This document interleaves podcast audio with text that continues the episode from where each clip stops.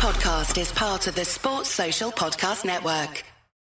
This podcast is sponsored by Miriam Errington Conveyancing in Adelaide, Australia. Thanks to Miriam and her company's amazing generosity, we are West Ham are heading down under this summer and will be in Perth for West Ham's two games against Perth Glory and then Tottenham Hotspurs. There'll also be a live event in Adelaide on Wednesday, the 26th of July. None of that stuff would be possible if it wasn't for Miriam and her company, Miriam Errington Conveyancing. So, if you need any sale services for property sales or assistance, give Miriam a call if you're in Adelaide or the wider Australia area and you listen to this podcast. She's helped us out. If it wasn't for her, we wouldn't be going out, or I wouldn't be going out to Australia this summer. So if you need anything doing, give her a shout. That's Miriam Errington Conveyancing, who sponsors this week's podcast of We Are West Ham. Hi, this is Tony Cottee, and you're listening to the We Are West Ham podcast.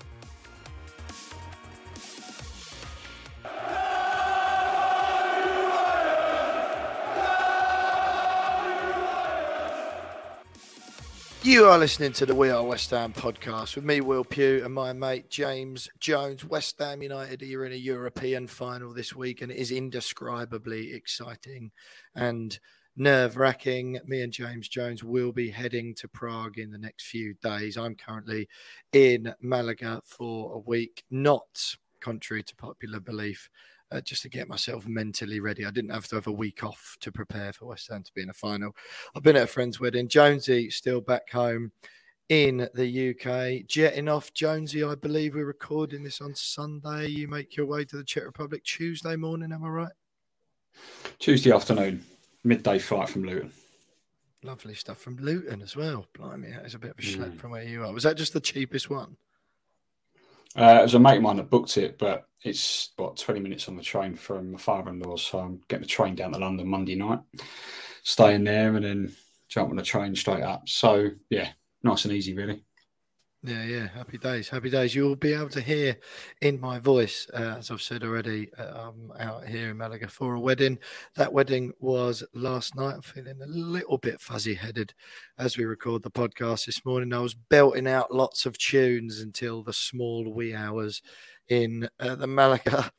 Into the Malaga night last night, so you'll forgive my croaky voice. It's probably going to be even worse than this if West Ham overcome Fiorentina on Wednesday. One of the boys this morning who I'm with said, Oh, what are you planning to do after Prague then? Because I say we've had a couple of uh, nights out since we've been over here, a couple of beers, a couple of healthy Spanish measures, um, gin and tonics. And I said, basically just be drunk for another three or four days if we happen to win the competition. How are you feeling, Jonesy? Any updates from uh, from last week? Um, I'm still incredibly nervous. With every passing day, the nerves just get a little bit stronger. Um, But there's still um, the nerves are still in the the excitement, stroke anticipation stage. It's like Right. I, I'm still in the mindset of well, uh, we're there, and I'm just going to go and enjoy it.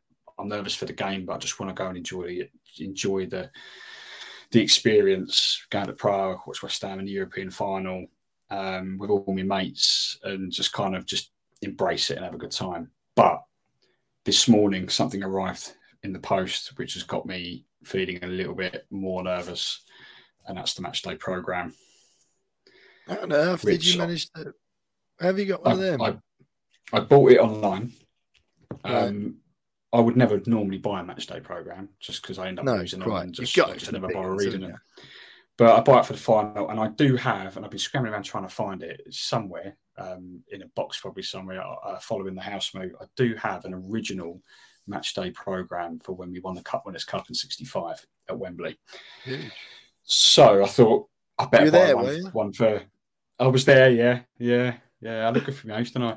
Um, but yeah, so I do have one of those tucked away somewhere, and I thought, right, well, I'm going to add to the collection of European victorious, hopefully European Cup final official match day program. So I've had a flick through that today, um, and I'm going to have a little read later. But um, it's just added to the to the the nerves, and it's made it feel a little bit more real when you've got Prague final 2023 Fiorentina versus West Ham United FC on the front.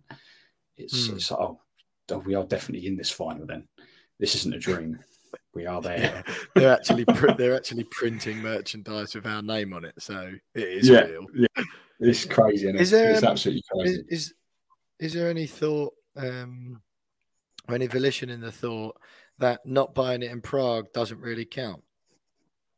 Buying it online a bit of a cop because I will be buying a Um, program, obviously, but know. no, because uh, well, I mean, if I were to buy it in Prague, then I would lose it. Like it would be lost. yeah, Um, and then I'd be gutted because I'd be like, especially if we win, I'd be like, oh, I've got, I've just lost a bit of like priceless memorabilia there. So, and I bought it for, I bought it online for playoff finals in the past, just because it's just no point buying it when you're there. You don't want to be lugging that around when you want a beers, do you? So, Mm. um, yeah, I don't care whether you think it's, whether anyone thinks it's, it's No, a cop out or not. I've, I've paid for it. I've paid face value as well. I didn't pay over the odds. It was ten quid. I paid four ninety nine delivery, which is I thought was a bit of a rip off. That's the only reason I'm um, going to buy mine in Prague. Yeah. so, but yeah, I've got one. I've got one. I'm going to read it. I'm going to read it uh, before I go to bed every night until the final. I think front to back.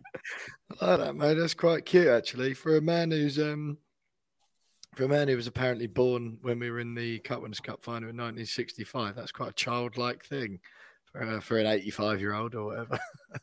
Yeah, yeah, you know, you got, you've got to stick to your traditions, haven't you, mate? Yeah, quite, mate. Quite, quite. Uh, yeah, it's just a strange feeling still, really, isn't it? I think like, it's all quite stressful, isn't it? It's just, it's just. Mm. I'd say that's probably my overriding feeling of the whole thing. Uh, and I kind of just want to, like, I'm still fanning around trying to sort out my flight home. That's still nothing certain on that, which is irritating. Um, and yeah, I, the- obviously the, the the ticket stuff was was a headache as well. Delighted that that's all worked out. The they've sort of started arriving on my phone. I know the same thing is true for yours, so that adds to the excitement a bit. I sort of just want to get in there now, though. Do you know what I mean? Get in the mm. stadium and have the game start. Yeah, I, I am looking forward to the build up. So we've we get there Tuesday afternoon. I'm looking forward to getting in amongst it then, and then see all day Wednesday before the game. I'm looking the atmosphere in and around Prague. Um, But you're right. I kind of just want the game to be now, and because the it, the anticipation is beginning to kill me a little bit. Um, I did, I did. We did have a panic as well with all that stress. That um, my brother actually only booked the Airbnb um, up until Thursday night uh, or Wednesday, sorry. So we didn't. My flight home. My flight home was Friday night, so we didn't have a hotel for, for Thursday night. okay, mate. Why have you done Sorted that? Sorted Have you now. Um, Mm. I've got I've got a hotel, um, actually reasonably priced, um, probably because it's the day after the final. Um, but yeah, that was a bit of a Yeah, panic a couple of days ago. When I was, I wake up in the morning to messages of everyone going, "What are we going to do? Might be sleeping on the streets for a night." Um, which, to be fair, I wouldn't have minded if we'd have won the cup. If we win, fair, I'd have been like, oh, yeah, I'll do it. Yeah, I'll slam it? for forty-eight hours, whatever.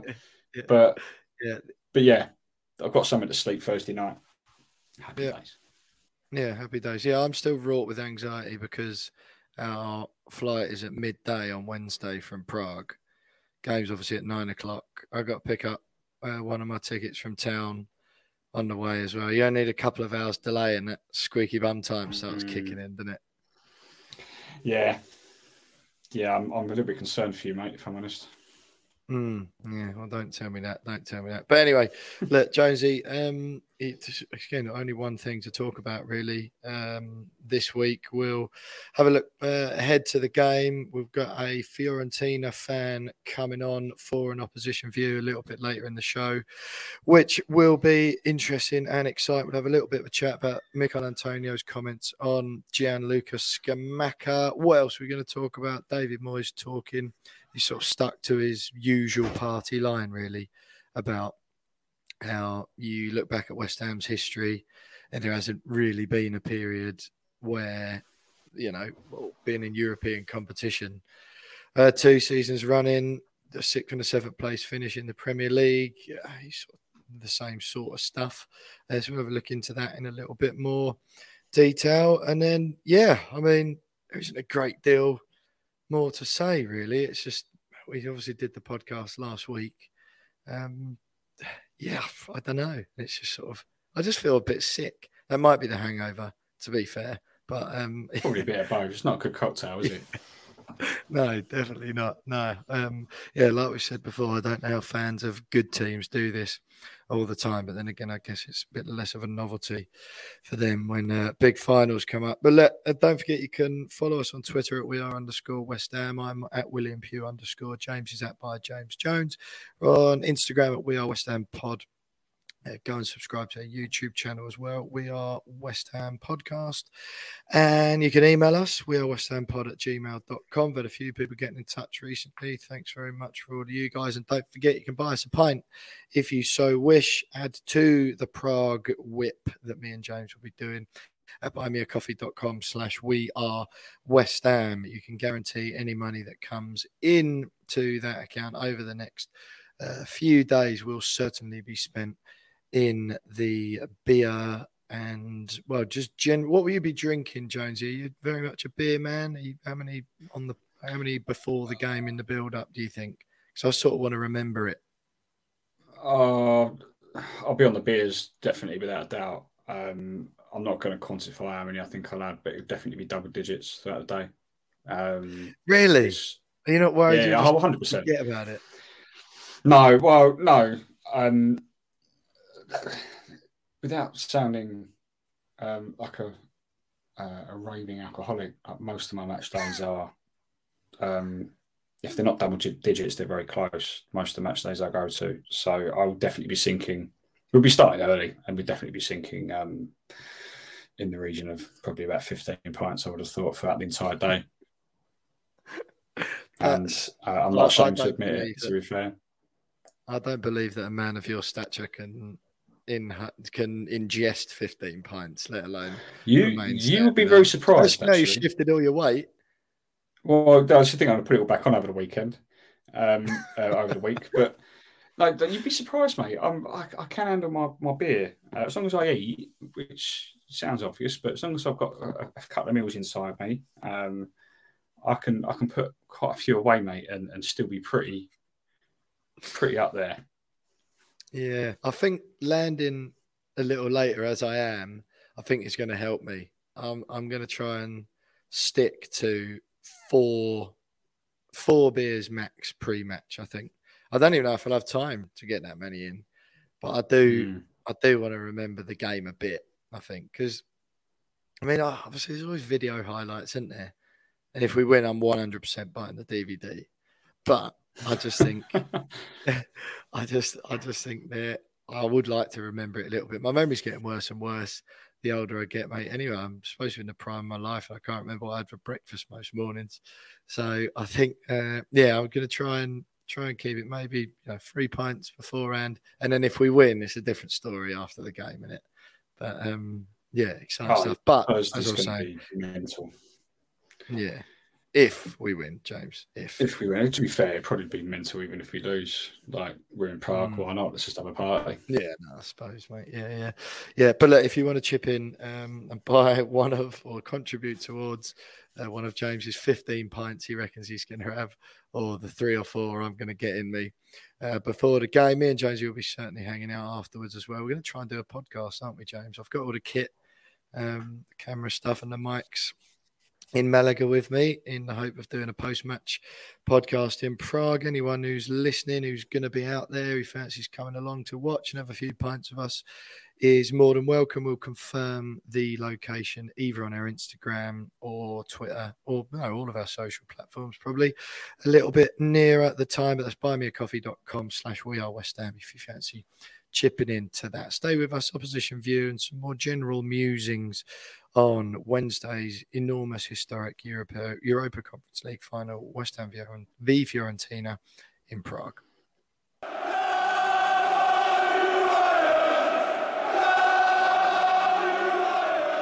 And I'm delighted to be joined by Lorenzo from SpaceViola Fiorentina podcast ahead of Wednesday night's absolutely massive Europa Conference League final, West Ham versus Fiorentina in Prague. I'm absolutely nervous. You know that. Will and I have been talking about for the last two weeks. We're desperate to get out there, but Lorenzo's joined us to give us a little bit more insight on Fiorentina, uh, our opponents on Wednesday night, because let's face it, we don't know a great deal about our Italian opponents. So, Lorenzo, thank you so much for taking the time to join us today. Thank you so much, James. Uh, it's a pleasure for me uh, be invited uh, in this podcast. Thank you very much. No, it's great to have you on, mate. And Fiorentina, just looking at your season, you, you, you beat uh, Sassuolo on, on, the final day of the Serie A exactly. season only a couple of days ago. 3 1 away from home, a good into the season, gives you a little bit of momentum coming into this final. Uh, on the face of it, eighth place finish and two cup finals. It's been a good season for Fiorentina. Do the fans feel that way as well? Has it been a, a, a good campaign? Yes, uh, it's not been a, a bad season. Uh, also because uh, when the season started, Fiorentina had so much difficult um, we were doing so much uh, so much bad in the in the Serie A, but also in the Conference League because we have been uh, second placed in the um, the rounds. So in the in the uh, we we were with some clubs that are easily to take off because uh, we we had Riga, we had uh, uh, Başakşehir. We we had so many so much bad games where we lost also some important points. So it wasn't the best start uh, for our for our campaign. So yes, the final part is definitely the better one because uh, we had done uh, so much points in the in the second part of the season in Serie A, but also in the Conference League. We have done uh, many great matches, but also in Coppa, in Coppa Italia, where we had uh, where we have done the final. I guess Inter, that is an incredible club. They are really strong, so it's okay if we have lose. But uh, yes, I think that uh, at this point, for for what we have achieved, is a it's a great campaign. Also, if we are eight uh, in the in the league in Serie A, and uh, the our goal was to be uh, up the second the, the seventh place. Sorry, uh, because the last year we have been seven, and the um, the goal set by the society by, by the club was uh, to improve our Serie A, but it's okay. We have played 60 games. Uh, uh, we have done a lot of uh, a lot of matches. I think also about the players that have done the World Cup. So Amrabat has mm. done like 70 match this year, so it's crazy. so it's okay. It's okay. I, I, think that is a good. Uh, it's a good season in any case. So, so finishing eighth means that um, very similar to West Ham. Obviously, we, we finished 14th in, in the Premier League. So there's a lot more riding on this Conference League final in that if you win, you're in the Europa League next year. Uh, and it's the same for Fiorentina, given that you, you haven't qualified for Europe via the league position. So there's more pressure on, on the club winning this game so to ensure that you're playing in, in Europe again next season.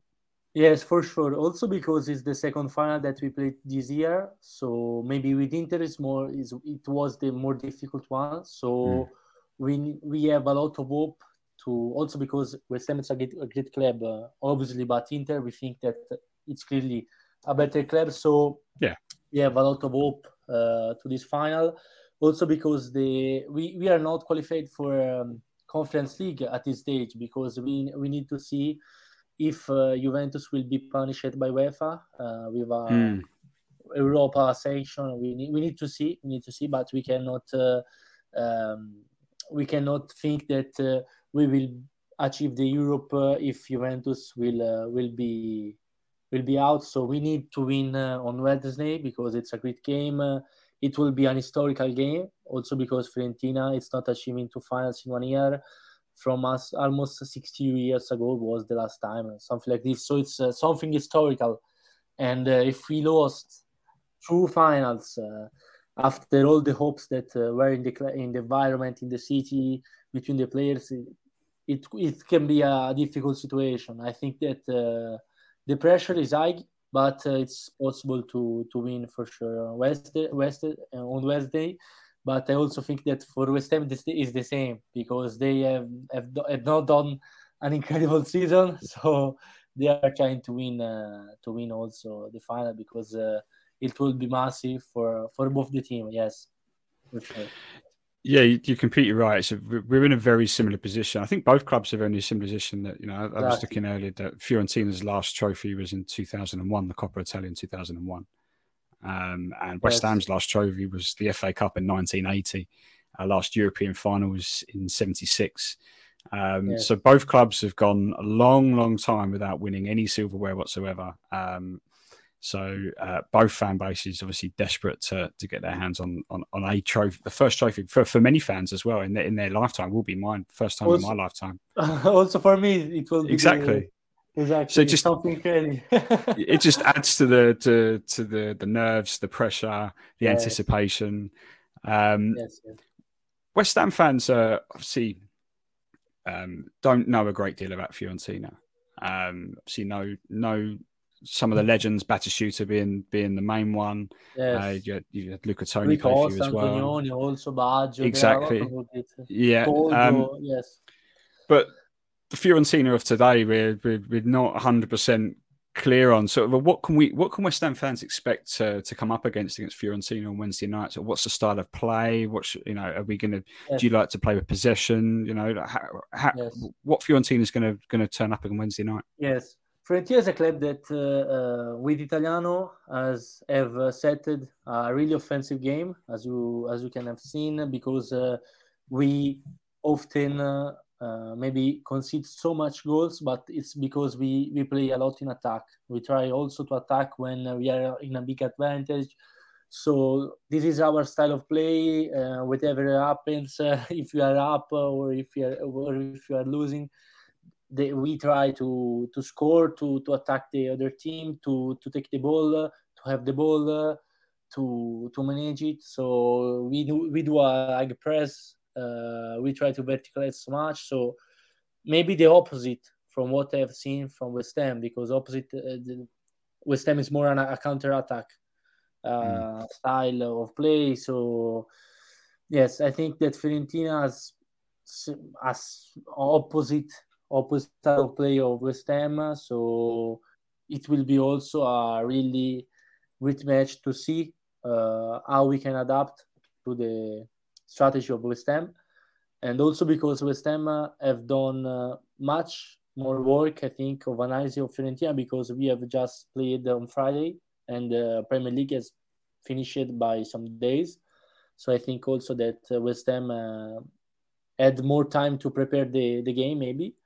So let's see, let's see how it goes. But yes, we have uh, so so much different style of approach of the of the of the game, and yes, for sure, we need we have uh, some important players like uh, Amrabat, uh, Gonzalez, mm. Cabral, also Castrovilli, Dodò. Those are our important players. Milenkovic. But uh, mm. I know that West Ham uh, have uh, have so much great players for sure. that is why I can't uh, I can't I can't understand why he's 14 in the Premier because they have an incredible midfield. I think one of the best uh, also in the Premier. In Italy, I, I think that it is one. It will be one one of the best midfield for sure because Rice, Paqueta, and the Soucek is incredible. I think that they can they can play almost in every club in in Italy. Wow, uh, yeah. that's that's some um, that's some praise for our midfield there. Uh, yeah. I mean, West Ham fans of West Ham fans. Obviously, we love Declan Rice. He's one of our own. He's come through our academy. Yeah. Paqueta took him a bit of time to get going, but he's now showing why we paid fifty yes. million for him. Uh, Soucek is uh, was good two years ago. Not not as good as he was uh, has been, but um, still yes, plays a part. yeah, still a, still an excellent player for me. I, I yeah. really like him. I really like him. But also Paqueta in Italy, he had much difficulties in Milan. In Milan, but. Mm then he has played it so great, so so much well. So it's a fantastic player for me. Yes, but but also mm. with Benrahma, Aguerd, you have a, a, lot of players that are important, and maybe they should uh, should play uh, as a starter in also big clubs in Italy. Uh, so it will be for sure an, uh, a really good a really good match and difficult for both team, I think for the style of play, for the important types of mm. or player that will play. So let's see. Let's see. Interesting. Given Fiorentina's style of play, obviously you're saying you're, you're an offensive team. Um, I mean, and, and, you're right, we are a, a counter-attacking team at West Ham. Um, yes. So with Fiorentina expected to probably have a lot more possession, a lot more of the ball that could play into our hands yes. a little bit.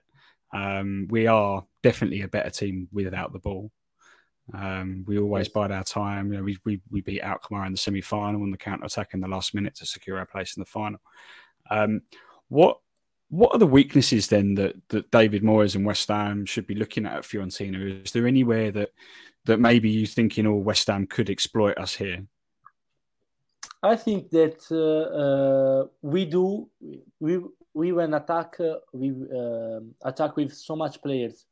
So mm. maybe in the counter attack uh, I think uh, when there is a corner or something like this, you can you can uh, you can do really damage to the defense of of Fiorentina because our style of play brings so much players to the attack. So if you go, if you are good and quickly as West Ham is in the counter attack with some players that are really quick uh, and technical, I think that they can uh, they can damage uh, so much Fiorentina for sure. That's it. That's it. Also, maybe in the corner that you have because uh, we don't we don't have an incredible uh, uh height players, uh, tall players. Mm. So I think that uh, this this can be also a, a possibility for West Ham, and let's see, let's see because Fiorentina in transition in transition as you, I don't know if you have seen the second goal that uh, or the first one and now I don't remember of Coppa Italia against Inter where Fiorentina have been uh, I've tried to do the um, offside but uh, for one player I think Milenkovic we couldn't and uh, Inter had, had, scored in this occasion mm. so it's a difficult one we have a nice defense and if you are good to verticalize to with a long ball or something like this, I think that uh, we can be in trouble. Yes. Interesting. Interesting. From a West Ham point of view, is there any are there any areas of the West Ham team and the style of play where you, you think you may be able to be on top a little bit and, and take advantage of us? I've it's tough because I think that uh, we usually when uh, when we play uh, through defensive teams, we do a lot of, uh, of work in attack. We have a lot of possession, possession but we are not so um, dangerous for the other team because uh, we don't have a player that usually can dribble, uh, can create superiority. Uh, so I think that this also will be a, a, team. I don't know if you have seen the the the, the match against Basilea where we have scored that uh, one minute and something like this, mm. uh, where uh, Basilea was defending a lot for all the uh, at the time, and uh, we had a lot of occasion, but we we are not finalized it because we um, we do a, a really um, a really we are in difficult when we have to attack teams that defense with a lot of players because we don't have so much options to to damage them to damage them. So let's see. Let's see. Uh, also, if West Ham will defend well, uh, if Fiorentina will have the best Gonzalez, Nico Gonzalez, because it's an important player for us. And uh, if he stays well, uh, we have uh, an important player for us uh, in, in, our strategy offensive of attack. So let's see. Let's see. Interesting. Okay, Lorenzo, before I let you go, I think it's been a really, really good insight and a really valuable insight for, for West Ham fans ahead of Wednesday. Um, we do this every time. We're going to ask for a score prediction from you. For Fiorentina, I don't want to say the the final, uh, the end of the because uh, I'm I think that uh, I'm a, I'm a little bit I don't know how to say in English, but uh, I'm a, a, little bit uh, um, I don't like to to predict the the final yeah. result. So let's see. I think if Gonzalez stays well and uh, if he will play, because he had uh, an issue in the last game against Sassuolo, he seems injured. He should be well when uh, for Wednesday, but let's see. So I think Gonzalez will uh, will score, yes, or, or Gonzalez or Cabral. I think that uh, those two scorers can be can be the, the scorers of the final, yes. Interesting. Well, I mean, I I am like you. I don't like to make make predictions, but in games this big as well, I don't like to tempt fate a little bit. But I think it's going to be a tight game. I think both teams yes, are going to. Sure. It's going to be quite cagey. I think with, with, the way that we like to play in terms of just soaking up possession and catching teams on the counter attack. I think that it's going to be interesting to see how we how we deal with that against a lot of Fiorentina's um, attacking players. Um, but it's going to be a good game. Um, huge game for both sets of fans. Um, yes. I'm incredibly nervous.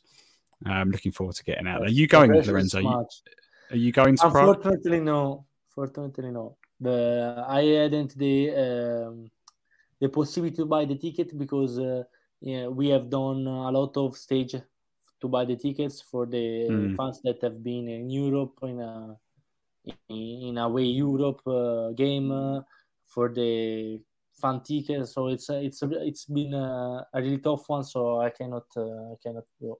Yes. There'll be a lot of lot of Fiorentina fans in Prague, though. I'm, I'm yes, sure. I think that uh, we have also opened the stadium in Florence. Uh, Artemio nice. Franchi will be opened, and uh, it seems like if there are already 25, uh, yeah, something like this, uh, 25,000 uh, of tickets sold and uh, also there have been uh, like 10 uh, 10,000 of uh, fans in Prague more 3,000 of fans outside the, the stadium. So let's see. Uh, it will be a, a, really really good match also for the fans. I think we have uh, both good good good fans. So let's see let's see also from this point of view yes yeah, no, I agree. I think uh, West Ham fans, just th- tens of thousands of West Ham fans flying out, even without tickets, they're going to be there. And, yes, um, yes. Uh, it'd be, it's going to be a great atmosphere through all through Wednesday throughout the day in, in Prague. I hope, I hope it's um, those that are going without tickets have a great day uh, from both sides. It'd be a great experience for both sets of fans. Yes, but Lorenzo, sure. really appreciate you taking the time to come and speak to us about Fiorentina. And um, stick with us because uh, you got some final thoughts from myself and Will coming up next.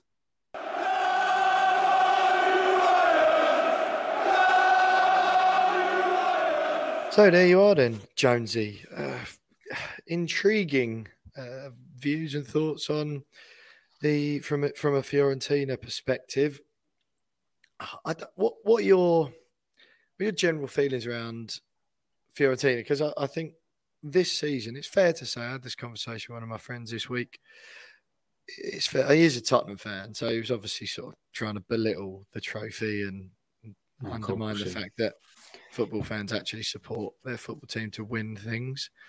Um, but he, you know, we were chatting about it, and he did make a fairly salient point and said, "Oh, um, you know, the teams you've beaten it sort of does, not undermines its success, but it it's a slightly less of an achievement than the Europa League last season, for example, had you won that because you beat some genuine giants of European football. So I was like, yeah, fair enough.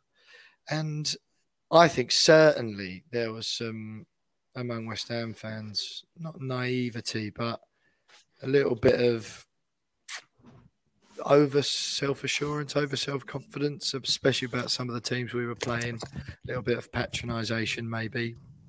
Um, but as far as Fiorentina go, we're like dead level according to the bookies. I think we're both nine to five with Betway when I looked the other day, and I just you know I've sort of been erring on the side of caution with some of these teams all season especially in the latter stages, AZ Alkmaar particularly. And I feel the same with Fiorentina. I think they played Sassuolo, was it, in Serie A mm. Friday night, game which was brought forward to give them a bit of time to recover for Wednesday's game. They won that. They got to the Coppa Italia final this year, lost to Inter Milan after going 1 0 up. And basically, they're a decent enough team.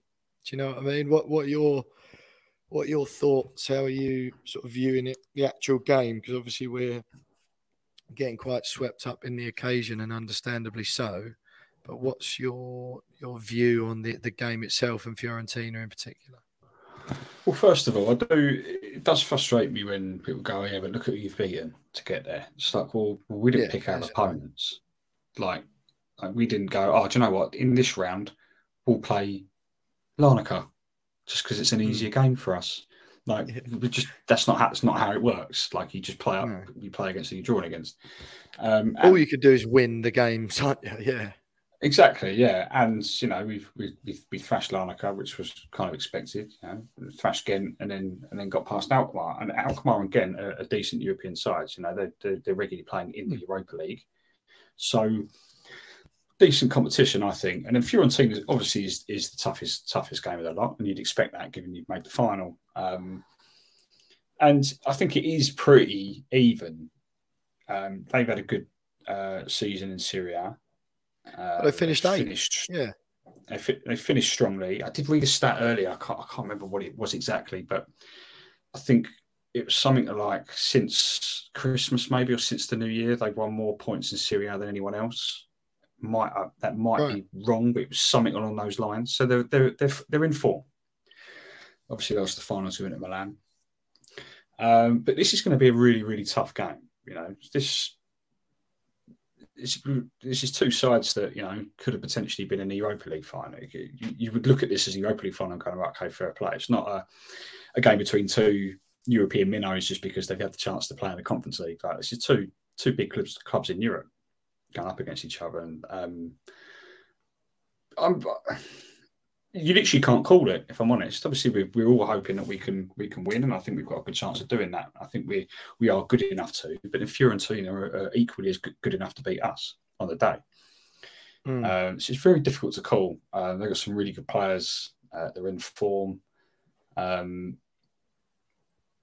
so it's a it's a difficult one to call. I'm I'm quietly confident that we that we can do it, but I don't. I, I'm loath to to make a prediction either way. If I'm honest, just because we all know what West Ham are like. You don't even even on you know even now you don't really know which West Ham are going to turn up. You'd like to think No. that you've got a good idea, but you still really don't know. Still very unpredictable. Um, so hopefully it's unpredictable in a good way, but they do concern me a little bit, Fiorentina, given the form that they're in. Um, they've ended their league form with, with a victory. Uh, we ended ours in defeat, even though the game was a dead rubber Mm. um, for us anyway. So, yeah, it's, it's going to be interesting one. I think the fact that we've had a little bit more of a break might work in our favour a little bit. Um, and that, you know they've gone out Yeah, to Portugal and had a warm. Well, I mean, it could. It's, it's either it's worked in our favour because we have more of, a break, or against us because they're a little bit more match fit than we are because they've played sooner than Yeah. a week or five days, five days um, after our last game. So it could work either way. I'd like to think it might work in our favour a little bit. The, the, the players went over to Portugal, one with a training camp that they had a great time. Um, come back and it's now they're training at. Ch- I don't know when they're flying over to Prague, but I presume it's, it's either today or tomorrow. Probably they'll have a couple of days out there to settle beforehand. Yeah, we're recording So, yeah. this on Sunday afternoon. Yeah. Yeah, so I, I wouldn't. I would be surprised if it's any later than tomorrow afternoon. Just so they've got at least Mm. forty-eight hours out there to, to settle and, and get used to everything. But but yeah, th- this is this is the Yeah. toughest game, and you know, and I think Fiorentina had a good season. They, they might be a little bit because I think they've finished three points below Juventus, who finished Mm. finished in the last Conference League spot. I think they're going to be the Conference League next year. Um, I wonder how many people will be calling it a, a, a Mickey Mouse competition then when Juventus win it next season. Yeah. Um, yeah. Like, funny, isn't it? Um, so Yeah. they're only three points behind them, so they might be a little bit gutted actually. That they're, they're, they're like us in that they, they've got to win in order to secure European football next season. It's not like they've already got it secured, and this is just a, an opportunity for a trophy. Like for both sides, this is a- an opportunity for, not just for a trophy, but for a chance to play in Europe again next year. Yeah. Um, I don't know whether that might be playing on the minds as well for both teams. To be fair, Yeah. Uh, I mean, it's just it's huge in its own right, isn't it? That's obviously, you know, like you say there, that's obviously one of the aspects to it. But just sort of having a look through some of their their players, and the standout one that everyone keeps talking about, Sofiane Amrabat, who impressed for Morocco at the World Cup. Um, other than that, really, um, I, I, would argue that most sort of run of the mill West Ham slash Premier League fans wouldn't look at any of their players and none of those names jump out at you. Do you know what I mean? Um, yeah, but I was just flicking, flicking through the, the match day program. There's a lot said about uh, uh, uh Arthur Cabral, their number nine. Mm. Um, yeah, six the, the main forward. Um, yeah, six knockout goals, which is equal to the competition record set last season by Cyril Dessers from Feyenoord. Yeah. Um, and also Nicolas Gonzalez uh, is also a bit of a danger man out on the wing, I think, for them. So yeah. There's a couple he come off the there. bench at Sassuolo. Uh, Giacomo Bonaventura as well. Uh, fans might recognise Luka Jovic, of course, who was at Real Madrid uh, yeah. until fairly yeah. recently. He was on the bench for them yeah, Sassuolo as well. So, yeah, I, I, just think this is a this is a decent enough football team, or like a, a, a fairly a well put together football team. There's a reason they're in the final as well, and frankly, I think there is some nerves, Jonesy, because as we've seen in the in the league this season, you know, we have played well in the Conference League, of course, but as we've seen in the Premier League, there's been some games where we've just gone missing and we haven't looked like we know what we're doing or the attacking players mm. don't know what they're doing. You take hope from the fact that the second half of the season has been much better than the first. Um, but there is still there's still a a going missing performance in there, isn't there?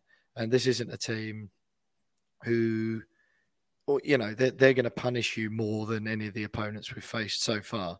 So there is a bit of nerves around that. I know we don't really want to talk about it james but what's what do we what do we think if we lose? Because i was listening back to some of the content that we did um, and, and it was me saying over the past few months really that it hasn't been great this year. If west ham don't win the conference league that potentially Moyes goes. I, I know we sort of don't really want to.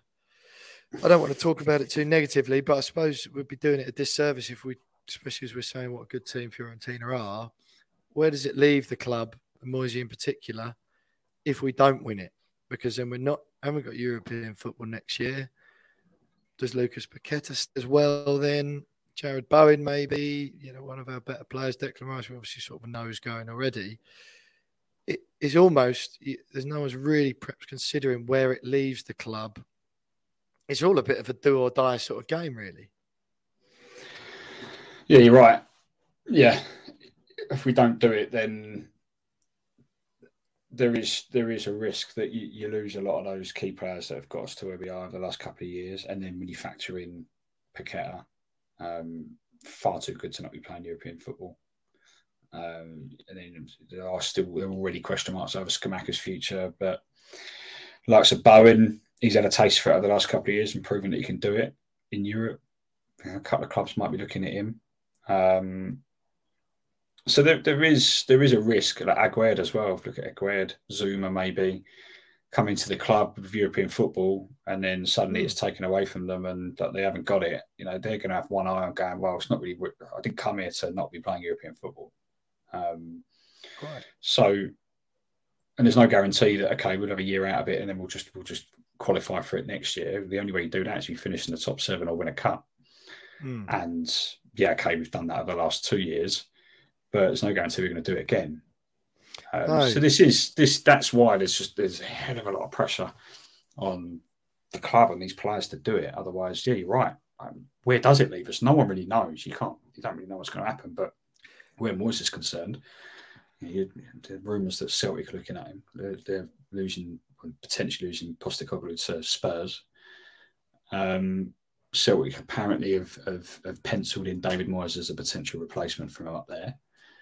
Yeah. You know, he might be looking at it again, if it's, especially if he doesn't win the trophy, going, he can go up there in his first opportunity to win win some silverware for the first time in his career.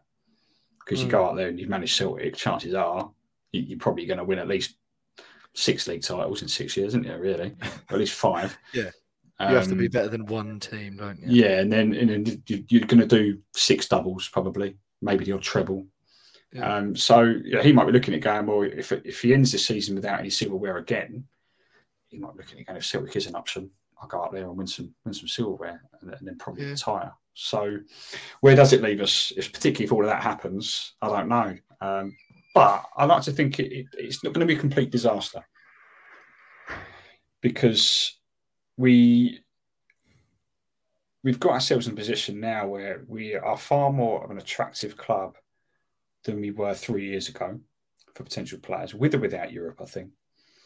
Um, Oh, and the, the foundations, I think, the foundations have been have been built over the last two years.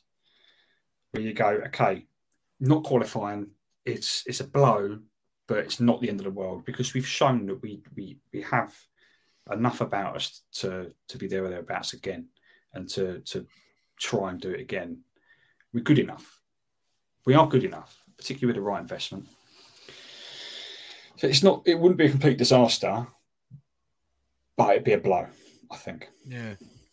Yeah. No, I, I don't know, mate. I just think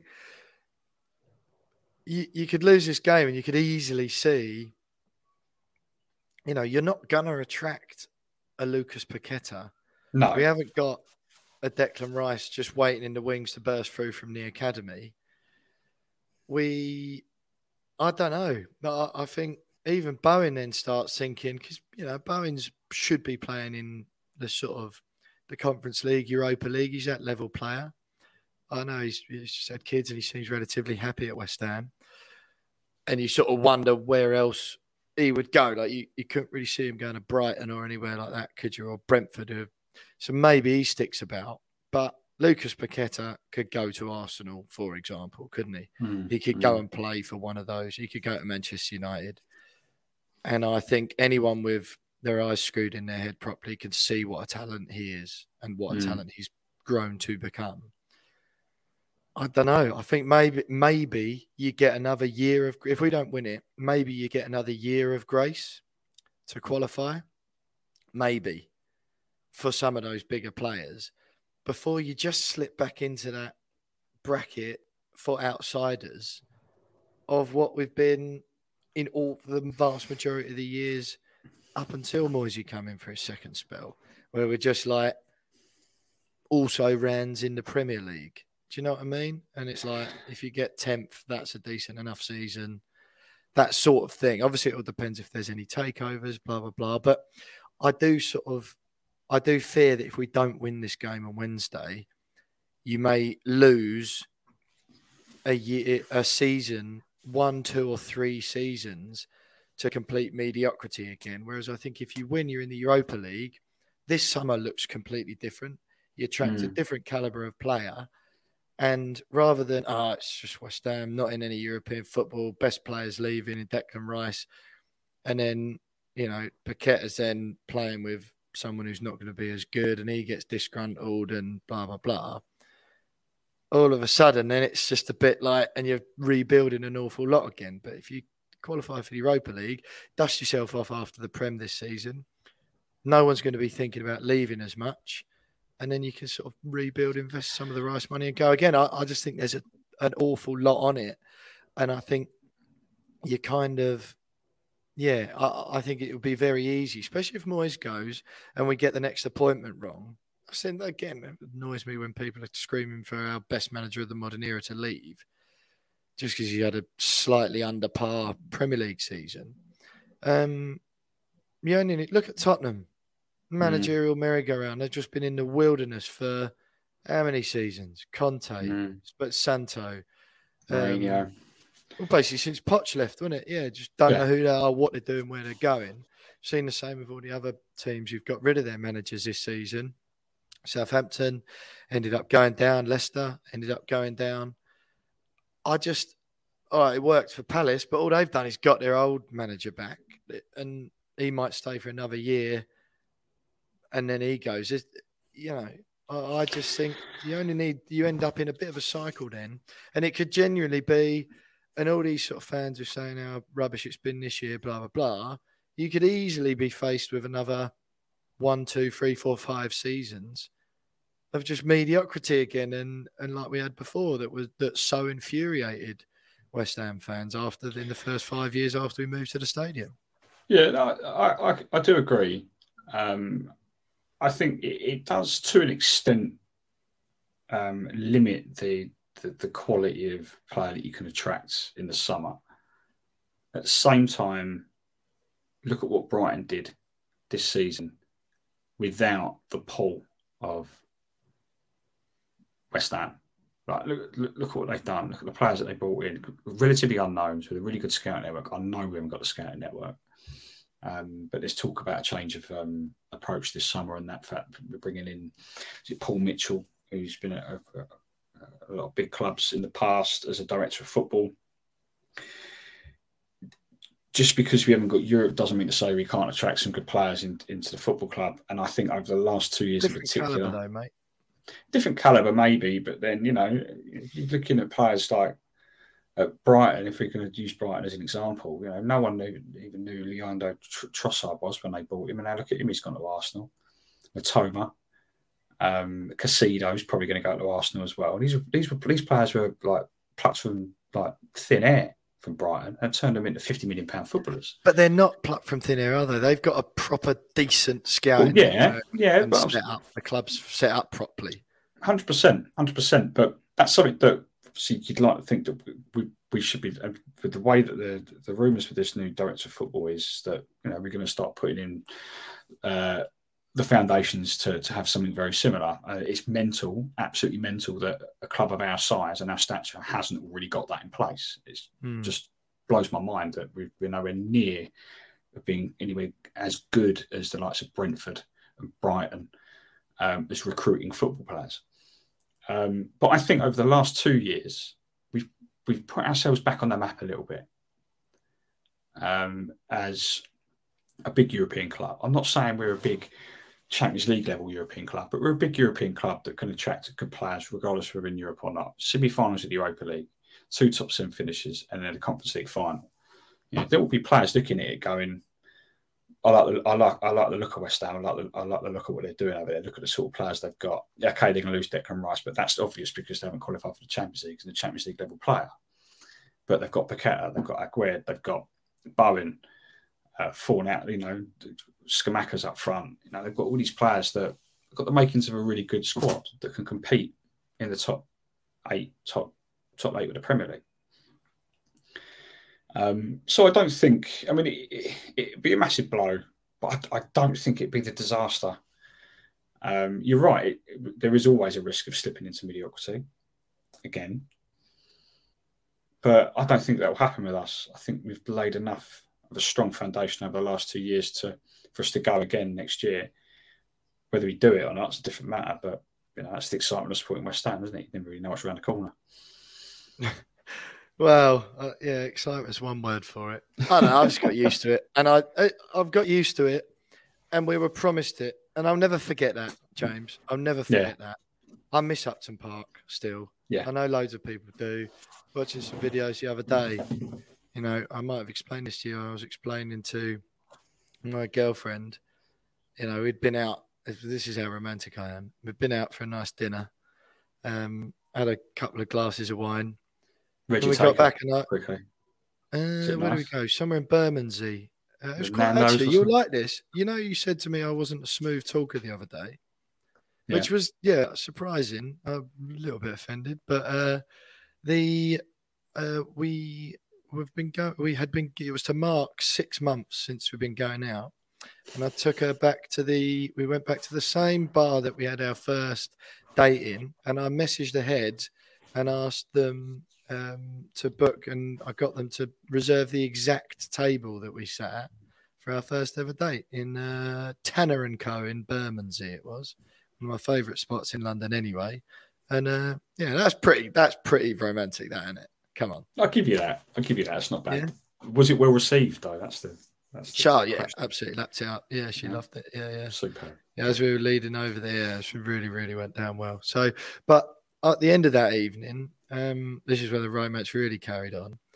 They had a few drinks or whatever, and I was just trying to get across how big this game in Prague is.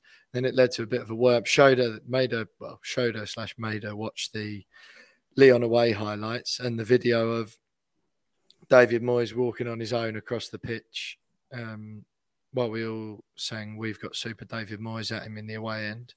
What a Uh, pointed where we were sitting, sort of low key, getting a bit emotional about that, and then um, yeah, then I just we we were into it then, so I was like, "Well, might as well show you the last game Upton Park while we're at it." So I showed her the old video monologue of that, all the fans outside before the emotional scenes at the end of the game, Slaven Bilic crying, Winston Reid's header, show where he used to sit in the East End. I miss Upton Park. I love that place. We all did, right?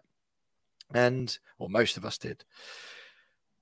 And I will I will I will remind fans until the end of days that those of us who loved Upton Park, as most of us did, were promised there was an implicit understanding. It wasn't written down everywhere. We all know how the arrangement was made about the stadium move. No one took a vote. It was done out of our hands. Okay. But the implicit promise from the club was in return for being ripped away from your spiritual home where generations of you have come to watch West Ham and watch your team that you love. And generations of players who've made history there, icons of the club who are remembered for decades, if not centuries to come, have played their football. That was a, a huge thing to take away from lots and lots of West Ham supporters. Mm.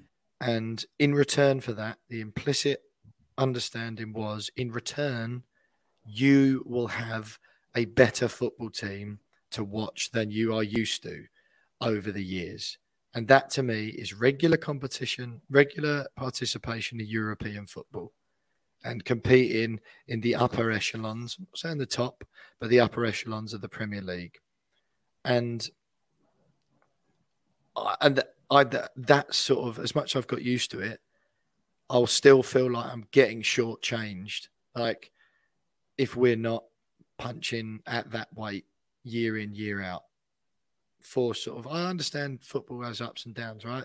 Peaks and troughs, but our peaks and troughs should be like, you know what I mean? Like Tottenham have a, a trough season and it means to come seventh. Like Chelsea this season, absolute stinker of a season.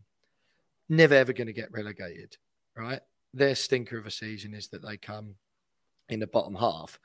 Well, that's what I want West Ham to be like because that's what I expect in return for not playing at Upton Park anymore. Mm. So I just find you know, uh, mediocrity, and, and loads of fans think like that, mate. And that anger will come back. The one we saw at Burnley, there was anger that come out in the fans this season, right? We finished 14th and we got to a European final. Some fans are still angry. So you know that's there. If it goes back to the mediocrity again, it's going to be toxic again. And the reason is the fact is all that toxicity was ramped up more because of the stadium move. There was Mm. already negative feeling around that. We know that is why, and that a lot of that sentiment won't have gone away. Two or three years of amazing memories and amazing football has helped salve some of those wounds, but at the moment, it's still very much like it might have scabbed over, but it hasn't healed everything properly. You need you need a, a significant amount of time more where West Ham are punching in those sort of re- regular European football, Conference League or Europa, whatever, you know, and punching in and around the the sixth to ninth in the Prem. That that's what I think, and I, I that's, yeah, and I, I just I am a little bit concerned that if we don't win this, you end up sort of back there again, which I don't want for us or a club or fans. No, yeah, I, I think I think it's fair to say that. Uh, but at the same time, there are going to be seasons where we're not playing in Europe. Yeah, yeah, There are going to be seasons. So uh, one or it- two. I think it's diff- it's difficult for us to really see what impact the last couple of seasons um, have had on our ability to maintain our levels Yeah, agree. um, until it happens. Like we don't know. We don't. We don't win the cup final. We go into next season with no European football. Um, that might then lead us to finishing in the top seven again, and then suddenly we're back in Europe. That might lead us to kind of win, winning the League Cup. Like we've, we don't know what impact this is going to have on the football club Mm. until until we have a situation where we're not in Europe. Um, and if we are in Europe again next year, then we might not qualify for the year after. And it's like, okay, we have had three consecutive years in Europe. We've won we've won one trophy. Where does that leave us now? Like, does that is that the foundation we need to push on? Is it is it not enough still? We need more. Um, so it's difficult to really make that call, I think, mate. Um, but I, I, understand the concerns and the potential risks, hundred um, percent. I can't yeah. I can't say I haven't, I haven't thought about it myself. Yeah, no, fair enough. Yeah, I've, I, don't know. I just think, as a club, I don't think other players are looking at West Ham now and go, yeah, they're a fairly established European club. I think they still see this the last couple of two, three seasons as a blip, like a positive blip. Do you know what I mean? So I, I mm, just maybe it's, it's important to win that game to to help like erode that, and that's only going to take time. But listen, Jonesy, we don't want to focus on the negative too much. Michail Antonio's been speaking this week, hasn't he? Very odd comments. Um, just run us through what's gone down there, talking about Gianluca Scamacca. He's on, I assume it was on his Footballers Football podcast again with Callum Wilson. Correct me if I'm wrong, but give me some details. No, it was on another podcast. I don't know the name of it, but um, was uh, earlier this week. It was a video of him saying on his podcast that basically along the lines of I've got exact quotes in front of along the lines of uh, is a good player, very good player, but doesn't suit David Moyes' system. Um, isn't isn't the player that West Ham need in terms of the system we're playing. Um, and basically put just under a bus a little bit. Um, and David Moyes to an extent as well. It's like you've got a player that's okay. We've all seen it. We've all said it. We, I've said it so many times this season if we're going to have a player like Scamacca, we need to change the way we play to suit him. Um, he's not. He's been out for the last few months. Obviously, he won't play in the final. Yes, okay. He's in this podcast being asked about Scamacca and how good he is and, and uh, X, Y, Z. But just tell him you're not going to answer that question. Like that sort of thing doesn't need to be public. I don't think. You shouldn't mm. be going out and saying that you know one of you, one of the most expensive players in the club's history, um, uh, is uh, isn't good enough to or it doesn't suit the, the, style of play that his current team's playing. Like, it just doesn't make any sense to me. Um, and a club have got to stop him from doing these podcasts because he's clearly coming out and saying some stupid things. Because then in the same podcast, it goes on to say that it's absolutely like he'd absolutely score thirty goals a season for Man City under Pep Guardiola. Like it wasn't what, mate, it wasn't what, one of those drunk podcasts, was it? Uh, well, he, must have been drunk because I don't know what he's been yeah, drinking. But, oh pints beforehand. Yeah, yeah, yeah. I, I don't know what he's. The club have got to stop him because he's coming out and saying some silly things. Um, even those comments that he said on the footballers football podcast about Richarlison, I thought that was although we all like having a pop at Spurs and like having a dig at them and Richarlison in particular, but um, it's just a bit weird, like a, another Premier League footballer having a pop at like taking a mick out of another Premier League footballer on a podcast yeah. when they're not there to defend themselves. Like a little bit of banter between two footballers, like him and Callum Wilson, I think is fine. Like, they can banter between themselves about each other, fine. Yeah. When you start digging out another Premier League footballer, um, bit weird. I think um, it's just a little bit unprofessional. It's just it's not something you really want. It's a particular build up to the, the biggest biggest game in the like the modern era for the club since you know, 1980. Yeah, I mean, right, it don't make any sense. It's just weird. Uh, I think, you know, uh, I think his time at West Ham is done. Like, I think he's past his sell by date. Everyone knows my view on that. Uh, I think, I think he sort of has a good point in that David Moyes needs a Michail Antonio, Marko Arnautovic type player. I've said this before. I'll say it again. Like, who's a seven out of ten at everything.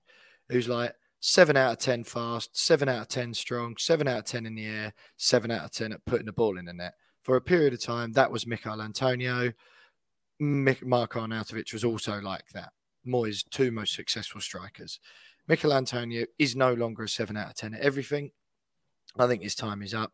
I would argue Scamacca, he seemed a bit in the Haller mold. I just, it just seems odd that they both didn't quite seem athletic enough and strong enough for me. Antonio's comments were, um, he's actually a, he's actually quality. The problem is he can't play the way the gaffer plays. He needs a different type of manager to play his type of football. He needs a manager where he can play and have a, have other players come off him and stuff like that.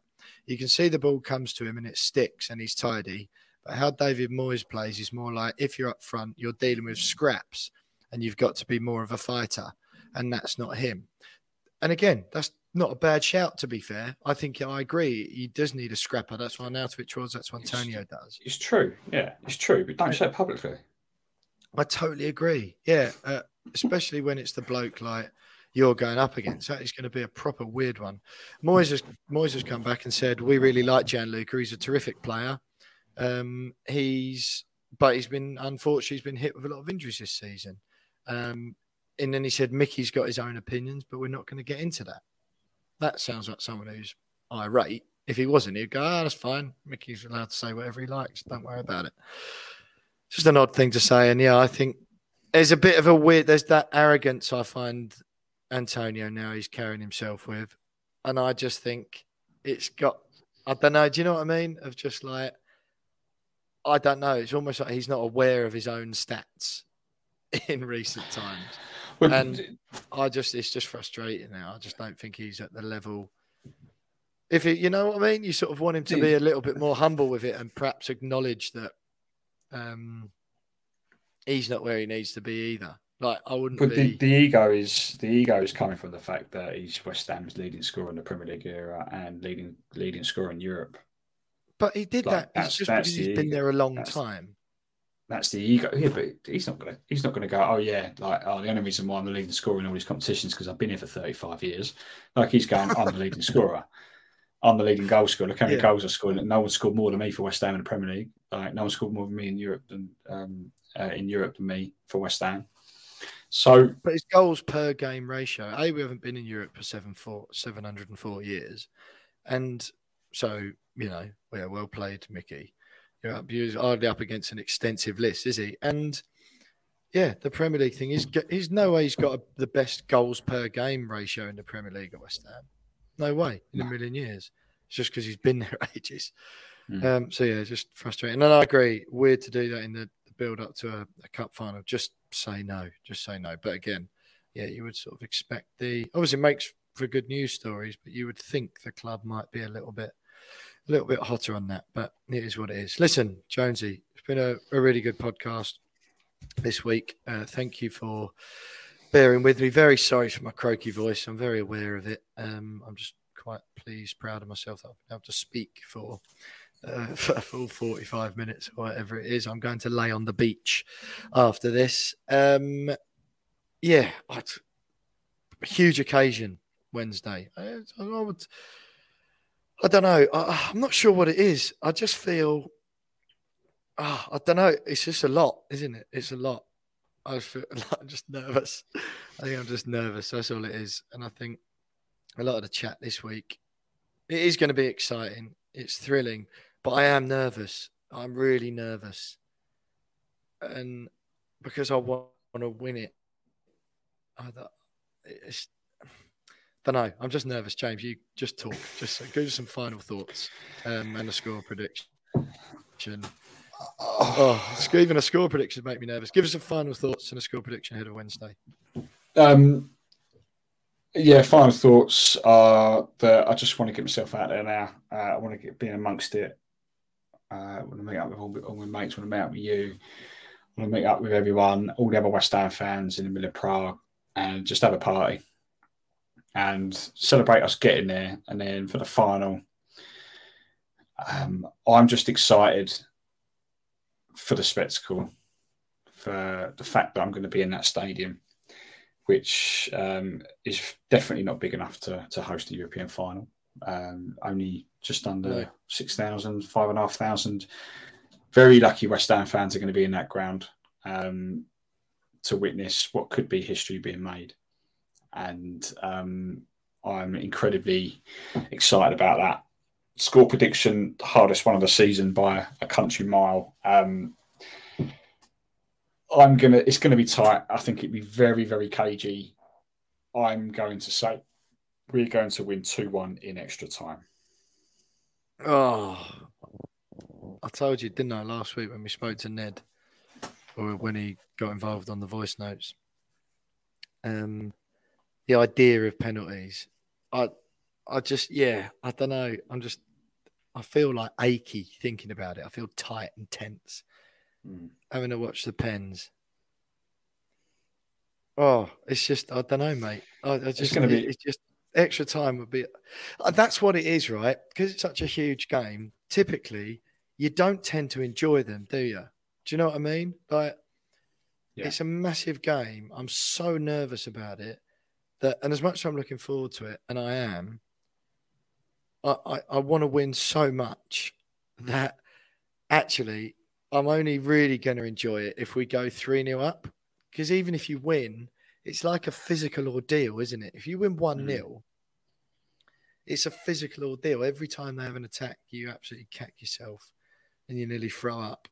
If they hit the post or there's an offside or something like that, it's all just such heightened, tense emotions, isn't it? That I- I'm just sort of I- I'm I'm looking forward to it, but I know what an ordeal it is going to be watching the game. Um, It's going to be hell. Ah, I mean, yeah. It's going to be really, really horrible. unless really, we go four 0 up in like five. We're minutes. just not going to do.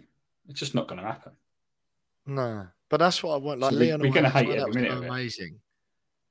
Yeah, yeah, because Le- that's why Lyon away was so amazing, wasn't it? Because we just went, we were like comfortable in the game, which was amazing. But anyway, look, James, I will see you out there um, Wednesday at some point. Hopefully, before I'll have to tap you up, see where you are beforehand, come and meet you. If not, we'll certainly be hanging out afterwards and doing a post match reaction podcast live from Prague on Thursday morning. That'll be it's it's massive. West Ham are in a European final. It's huge. Thanks to our guest this week giving us the Fiorentina view. West Ham are in a European final. I really, really, really am looking forward to it. Nervous. I think the closer I'm getting, I'm getting a little bit more out of sorts, and the nerves are taking over more than the excitement is. But it promises to be an absolutely brilliant occasion wherever you're watching it, all over the world. Whether you're in Prague, whether you're in the stadium, whether you're watching it back home in London or around the UK or anywhere overseas, the States, Australia, the Far East, South America, all of those places in which we have got listeners. We love you all. West Ham are in a European final. Try and drink it all in if you can. I know it'll be hard. I was chatting to some of the Australian hammers the other day. Jonesy, shout out to those guys. By the way, the game kicks off at something like 4.30 in the morning on a Thursday and they're trying to sort out a venue uh, to watch it. Um, so I think they might have lined something up at the moment, respect to those guys. Um, but yeah, wherever you're watching it, just drink it all in. West Ham in the European final. Who knows what'll happen if we lose the game? They might have years of mediocrity again, or if we win, it might be the continuation of the greatest period of supporting West Ham of the modern era. It's really exciting. Don't forget, you can hit us up on socials at we are underscore West Ham. On Twitter, I'm at William Pugh. James is at by James Jones, or on Instagram at We Are West Ham Pod as well. And you can buy us a pint, chip in to the Prague Whip if you so fancy at buymeacoffee.com slash we are West Ham. James, I'm going to say that, we- you know what? I'm going to say West Ham are going to win 7 0. It's going to be one of the most historic Oh, final finals in history because I can't my body won't let me think anything else because the thought of it being 1-0 to West Ham makes me feel sick. So I'm going to try and manifest it into happening. I think Fiorentina are just it's going to be one of the historic collapses. They're going to absolutely fall to pieces in the first 20 minutes. Michail Antonio, I'll tell you what, right? I still haven't sang the Antonio song since he missed those sitters at Old Trafford in the FA Cup away leg where we got knocked out, or the away game in the FA Cup we got knocked out. If Michail Antonio scores a first half hat trick against Fiorentina, I'll start singing the Antonio song again. I'll take back everything I said about his arrogance on this podcast this week. Take back all of that. Um, and I'll start singing the song again. So, yeah, I'm going to go 7 0 just to manifest it so it happens. And so we'll be able to enjoy the game. Whether I actually think that'll happen or not, I don't know. Um, but yeah, huge. We've done the housekeeping. We've done the last podcast before the game. I'll see you out there. Jonesy, thanks very much for listening. everyone, up the hammers, and we'll speak to you live from Prague next week.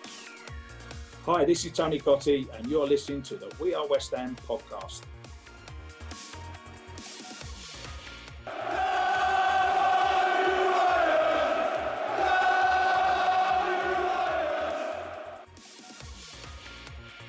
This podcast is sponsored by Miriam Errington Conveyancing in Adelaide, Australia. Thanks to Miriam and her company's amazing generosity, we are West Ham are heading down under this summer and will be in Perth for West Ham's two games against Perth Glory and then Tottenham Hotspurs. There'll also be a live event in Adelaide on Wednesday, the 26th of July. None of that stuff would be possible if it wasn't for Miriam and her company, Miriam Errington Conveyancing. So, if you need any sale services for property sales or assistance, give Miriam a call if you're in Adelaide or the wider Australia area and you listen to this podcast.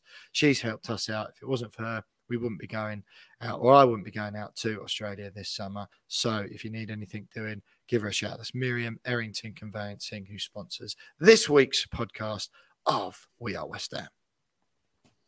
Sports Social Podcast Network.